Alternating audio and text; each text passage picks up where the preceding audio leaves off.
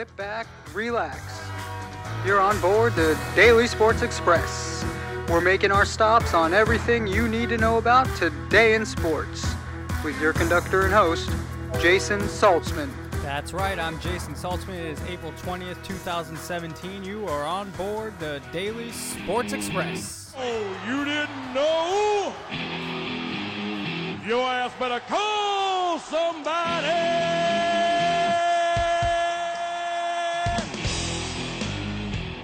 Yes, yes, it is April 20th, 2017. Good morning. Great morning to be exact. Gotta start with uh, have been absent the last couple days, started a new job. Yes, I do work. I'm teaching kids over in China. 15 hour time difference between China and California, so I'm working a graveyard shift, and uh, all my attention and time has been going to those kids in China. But I am back on your radio dial, or I guess probably on your internet stream, uh, bringing you the best sports news possible. Thanks for tuning in. I want to start with a story with Serena Williams came out uh, earlier in the year, actually the end of last year, that she was engaged to the Reddit co-founder Alexis Ohanian. She announced that in late December. Now there's information she's pregnant. Not only the, the reason this is relevant is according to the timeline she gave, she was pregnant when she won the Australian Open, which is a major tournament in tennis she was pregnant when she won. She hasn't played since the Australian Open January, a little less than 12 weeks ago. She pulled out of her next two scheduled events at Indian Wells and at Miami. She cited a left knee injury, but let's be honest, it's probably because she's pregnant. So just, in, just, she's the best of the best. She's 35 years old. Williams has 23 Grand Slam singles titles, which is a record for the Open era, which began in 1968. She broke a tie with the great Steffi Graf after winning the Australian Open. Crazy. Only the best of the best. That's what she does. She wins titles even with a baby inside her. Had to give a shout out. We'll start the show out that way. From a baby to the end of life, while I've been gone the past couple days, I was awake at 4 a.m. teaching. I got a alert to my phone, something to do with Aaron Hernandez. I'm sure you've heard by now. He hanged himself. He was found dead, not breathing, in his jail cell. His lawyer came out and said it might be a murder case and not a suicide. It, how intriguing. And I read a, a meme earlier that can't wait for this documentary. And and you know Netflix or whoever's going to come out with it will do a great job. If it comes out soon it comes out soon. I, I would watch it. Uh, I hope it doesn't take 10 years but the guy had it all. Him and Gronk were going to probably be the, the there's never been a 1-2 tight end combination. And Tom Brady the best quarterback we've seen I don't know in my lifetime uh, was hooking those guys up. And as we've seen Gronk has continued his fun loving career, and boy, did Aaron Hernandez take the exact opposite route. As much much uh, as Gronk lives life to the fullest and, and seems like he loves and is just a goofy, fun guy, boy, is Aaron Hernandez the exact opposite. I'm not surprised if he killed himself. He was spending life in jail for the murder. Uh, he f- was found guilty three or four years ago. He was recently, just in the last week, acquitted of a double murder. I thought it was so odd, you know, to see some guy in court smiling and happy, yet he's spending his whole life in jail. And so Aaron Hernandez found dead a few days ago. I'm sure you heard by now, but it's the first time I've been back on the radio. Let's move to some lighter news. The NBA postseason is in full effect. And we're going to start with the Thunder versus the Rockets. It was a great game yesterday. Thunder held the lead for three and a half quarters, and just the Houston Rockets were far too much. They won 115 to 111. They were far too much in the fourth quarter. Patrick Beverley, Lou Williams, and James Harden really offensively tough to stop from behind the arc. Russell Westbrook was the story for most of that game. He finished with 51 points, 13 assists, 10 rebounds. I was watching in awe. It's the best single perform. I mean, he is the most fun to watch since Kobe was in his prime. I know LeBron James is great and he's fun to watch and he's a wow factor. But I watch Westbrook and no one's given me that feeling besides Kobe and prior to that Michael Jordan. In the 80s I was a little man born in 1985, so I, I didn't really get to see it in Magic and and the guys prior. I'm sure Julius Erving was on that list. But really, Westbrook is an elite class with what he could do. He doesn't have enough help around him, and and to be honest, the Thunder are going back home, and they can easily ha- you know win two there and tie up the series. Right now, the Rockets lead the series two nothing. Westbrook was not happy. I don't give a f about the line. We lost, is what he said uh, in the post game. You could tell he wasn't happy when he sat on the bench. His team just fell apart. Russell, when when Billy took you out at the end of the third quarter, I think you guys had a double-digit lead. Uh, they quickly ran off seven straight points. Uh, you came off the bench. Did you want to go back into the game at that juncture of the game? Uh, I just was mad. Um, try to get on my teammates and make sure they understand the importance of the game um, and understand we can't give up leads like that uh, on the road. Um, James Harden's looked good, but it, it, wasn't even all James Harden this past game. It was a fourth quarter filled with Patrick Beverley, who's playing great, and uh, just a lot of momentum. Back to Gordon. Gordon gets a step. Back over to Beverley. Sets, fires, hits! Patrick Beverley on a great pass from Eric Gordon. The Thunder did make some adjustments. The biggest adjustment in the first half, I thought, was playing Doug McDermott from Creighton. He was traded to the Thunder in midseason from the Bulls, and Doug McDermott was the only other Thunder player that could score. You know, he, he just uh, he was hitting three pointers, and then they didn't play him in the second half. Taj Gibson got the the the nod, and Taj Gibson looked a little lost out there. And every time he touched the ball, it didn't end up uh, being a productive possession for the Thunder. So the Rockets take a two nothing lead in that series. Russell Westbrook, obviously, that 51 point triple double. Wow. And moving on to the Warriors, Kevin Durant does sit.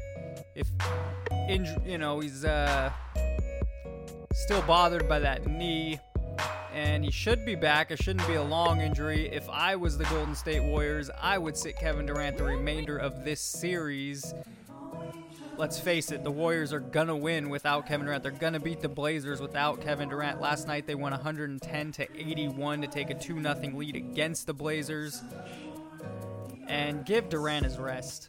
Let him rest versus the Blazers. I find such an interesting storyline that if, let's say, Durant misses the rest of the postseason, I still see the Warriors getting through the West. It'd be awesome if they did play the Thunder just to see, even without Durant nice redemption. I'd still my money's you know I still would take the Warriors. And then if the Warriors have a rematch with the Cavs, which has never been done, no no two teams have ever faced each other three times in a row in the NBA post in the NBA Finals ever, dating back to the 50s. Never. Uh, I assume it'll happen this year.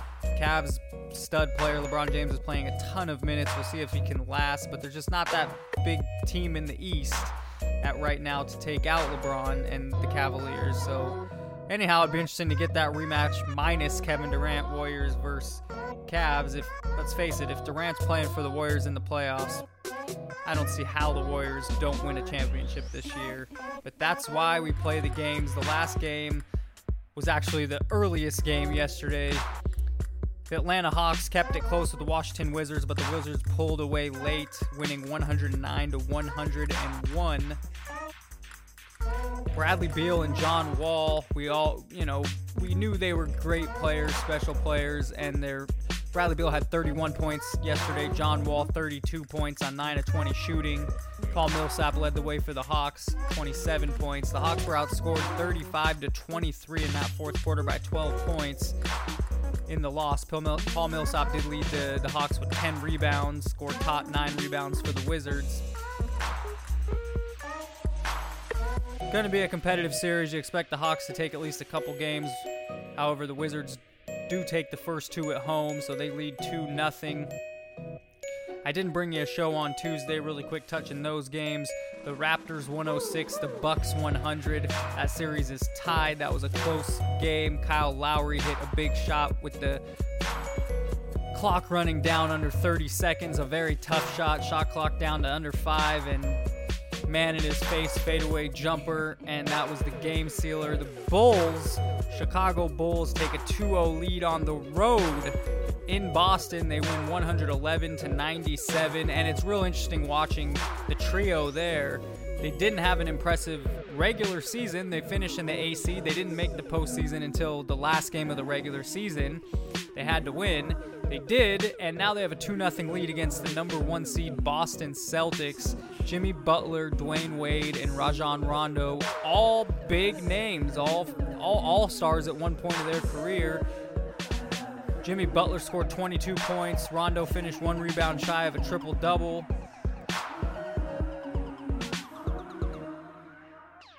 Rondo had 14 assists. I don't know. It doesn't look good for the Celtics. They are the best team in the East, so you can't count them out. But as of now, looks like the Bulls might be moving on. And again, with that trail, you never know. And Mirotic, that, that big power forward, he's just a great three point shooter. You have Lopez as the center. Who knows what the Bulls can do in the East? It'll be interesting. Maybe they go deep as an eight seed.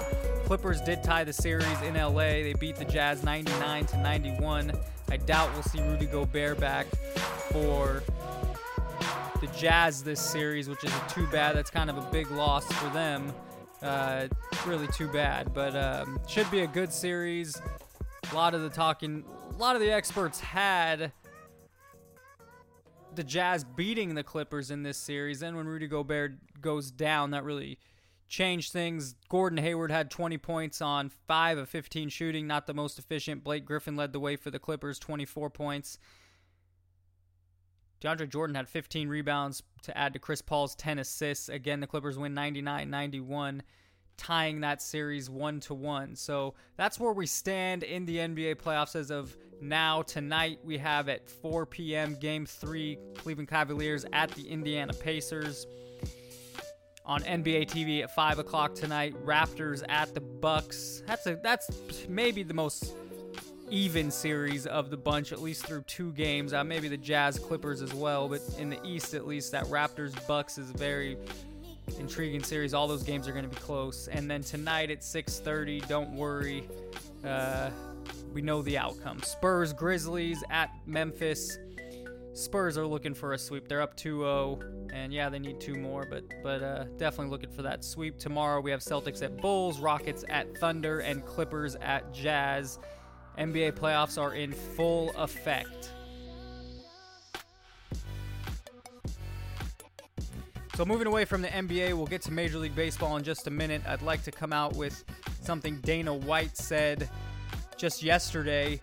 He came out and said that he expects big, but nothing is signed yet between M- McGregor and Mayweather no contract is signed. Uh, You know, they're still in negotiations. But to prove that it, the negotiations are serious, when Dana White, the president of UFC, who's probably the one guy holding anything up, comes out and says first he feel like he, he feels like he owes. He said this a couple weeks ago. He feels like he owes it to Mayweather. Excuse me, to Conor McGregor, his UFC fighter, to make the fight happen. And then he came out yesterday saying uh, he expects it to be a huge purse. Depends on how much the fight sells, he says. If the fight sells as well as I think it can, well, he says Floyd makes a little north of 100 million and Conor makes 75 million. I'm sure Dana White gets some sort of cut for letting McGregor fight and breach the contract somewhat. He went on to say feels like he's Mayweather feels like he's the A side and he should get more of it.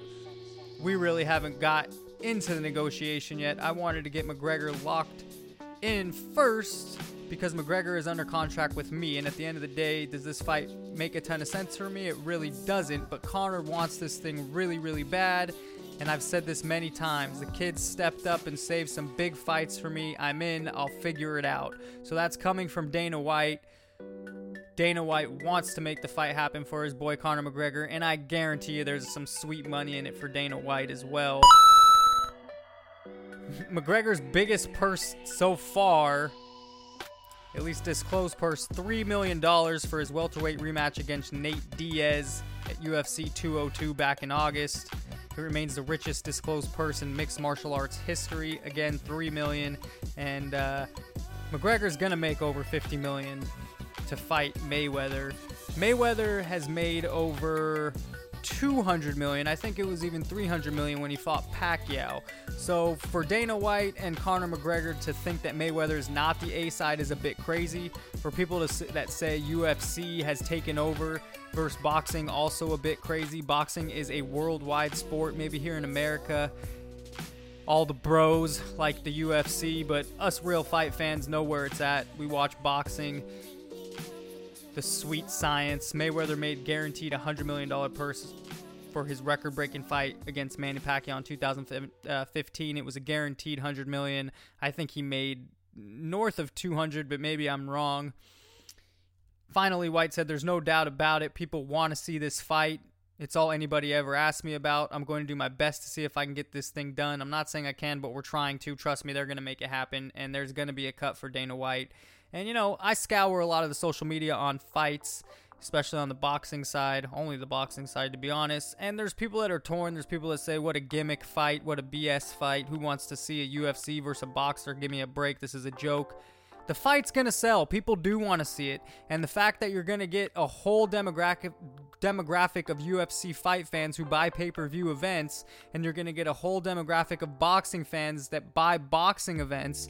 They're all going to come together, and that's why it's going to be such a huge event because all the UFC heads are going to watch it. And boxing fans might say, "I'm not going to buy it. I'm not going to watch it." Trust me, man, you're gonna watch it. It's it's Mayweather. That's what we do. We've been watching Floyd Mayweather for the last decade when really there's no need to, but for some reason he draws our attention, and he's going to go kick ass against some loudmouth Irish mixed martial artist and it's going to be fun to watch and I just hope Mayweather's hands aren't aren't too brittle to where he actually can get a knockout because skill-wise in the boxing world he's going to be much better. To give McGregor a little bit of props uh, as a teenager he w- he did uh he did box and he did win a couple amateur titles and a, you know a couple teenage uh, so he did well but uh, I mean that's nothing compared to a pro boxer let alone Mayweather so anyways we look for that fight to happen about September there was a it did come out a couple months ago it was going to happen in June I think that's a little too early but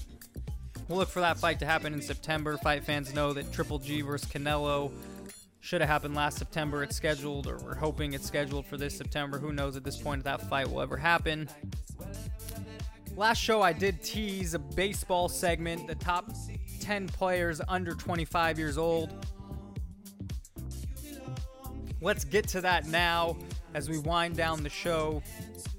This is my list. I've seen plenty of different lists. This is my top 10. Again, I could bring you much more than 10, but for time's sake, number 10, Kyle Schwarber. If you watch the World Series, you definitely know who he is. He came up as a catcher for the Chicago Cubs. He's now playing in the outfield. Back in 2014, he was the number four pick overall. And just, he was injured all last year, mind you. And just five, he did come back for the postseason, the end of the postseason in the in the World Series. He played five games. He bat 412 batting average, and 971 OPS in the World Series. Had some key hits in that seven game World Series. Kyle Schwarber is part of just that young crew in Chicago. And if Chicago can keep around all those youngsters, they should have another World Series attempt this year or in the future. So Kyle, Kyle Schwarber, 24 years old, gets my nod at number 10. Number 9 is possibly the fastest man in baseball, Trea Turner, center field. He came up as a shortstop. He is 23 years old. In 2016, he only played 73 games as a rookie. In just 73 games, which is less than half a season, he hit 13 home runs, stole 33 bases. He had a batting average of 342. He's going to lead off or bat second in a good in a good lineup in Washington. Trea Turner at 23 years old is number 9. Number eight, the only pitcher that makes my list, Noah Syndergaard. He's 24 years old, pitching for the New York Mets. Last year, he had a K to walk ratio of 10.7. That's huge. 10.7 strikeouts to walks. He finished with a 2.6 ERA, and he throws a fastball of 98 miles per hour. Noah Syndergaard is my eighth best player under 25 years old. Mind you, these guys, none of these people on this list are 25. This list is under 25. Mike Trout is 25 years old, so he does not make the list. There's a couple other great players that are 25. The league has a lot going for it in, in young talent. Xander Bogaerts is my seven overall. He's 24 years old, shortstop for the Boston Red Sox.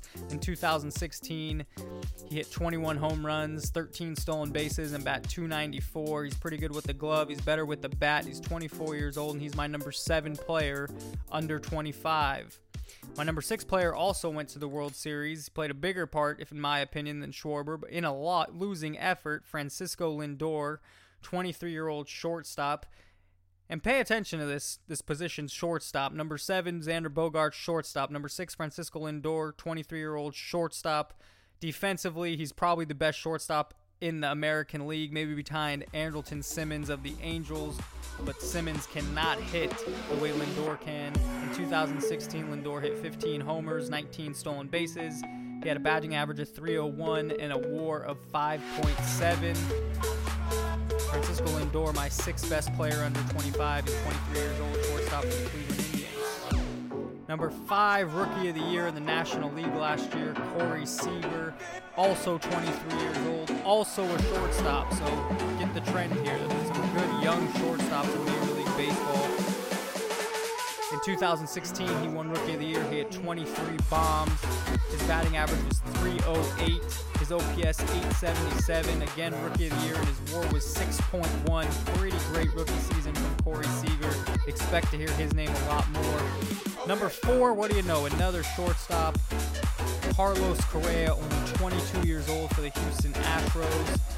In my opinion, he had kind of a letdown season, and he still had great numbers in 2016 as a rookie.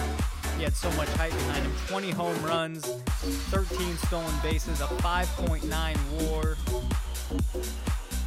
And I guess last year in 2016 was his second year because in 2015 he did play 99 games. That was his rookie season in 99 games. Hit 22 homers and stole 14 bases again in just 99 games. First two years as a shortstop in the league at 20 and 21 years old, he belted 20 home runs each season. Carlos Correa going to be a great shortstop. He's only 22 years old. Remember that name. We're down to the top three. The Boston Red Sox do get another player, so you'd figure the Red Sox have a lot of young talent. They have some great starting pitching, not as young, but great starting pitching. Look out for the Red Sox this year and next year. Mookie Betts, what a fun name to say. Mookie Betts. 24 years old in 2016. He hit 31 home runs, 26 stolen bases. He had a batting average of 318 and a WAR get this of 9.6. Great year from Betts. He was an American League MVP candidate. And Betts comes in at number three of my top 10 players under 25 years old in Major League Baseball. Number two, this guy's hit mammoth home runs. He's had eh, I wouldn't say down season, but nothing as hot as his rookie year, although this year looks to be promising. It is Bryce Harper of the Washington Nationals. He's 24 years old. 2016, he hit 24 home runs.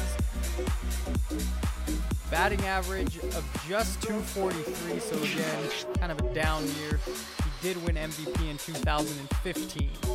Number one, it's a no-brainer. It's obvious he is the best player on this list. He technically plays third base, but he does get some time at shortstop. It's the Baltimore Orioles' Manny Machado. He is 24 years old. In 2016, he hit 37 home runs, a batting average of 294, and a 6.7 WAR. Every year he's been in the league, he's put up good numbers. He's great defensively. He is the, behind Mike Trout, in my opinion. He should be the face of baseball. I don't think he gets enough hype or publicity but he is a stud for the Orioles. 24 year old Manny Machado is my number one best player under 25 years old.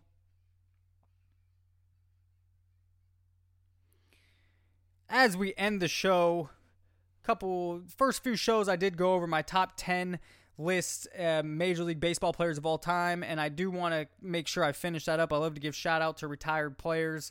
So really quickly to run down what I've gone through in the past. Uh, number 10 made it was Rickey Henderson, who now has that Oakland Athletics field named after him. You go to an A's game, you're going to Rickey Henderson Ballpark.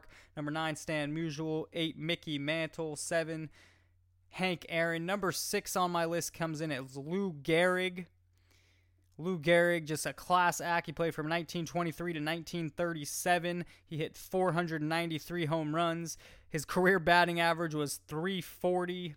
Oh, on base percentage, career 497 meant he got on base basically half the time throughout his whole career. He is ranked fifth all time in the amount of RBI he has with 1,995. He is ranked 11th all time in runs with 1,888. He won six World Series, and unfortunately, the luckiest man alive died at age 37 after giving this classic speech.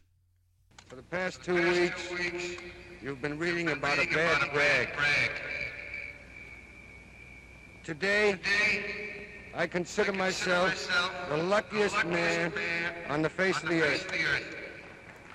What a great speech. What a great way to feel about life. I'd like to end it on that. Thanks for tuning in. I had a lot of fun bringing you the show. I hope you enjoyed it. Furthermore, I hope a lot of sunshine is headed your way.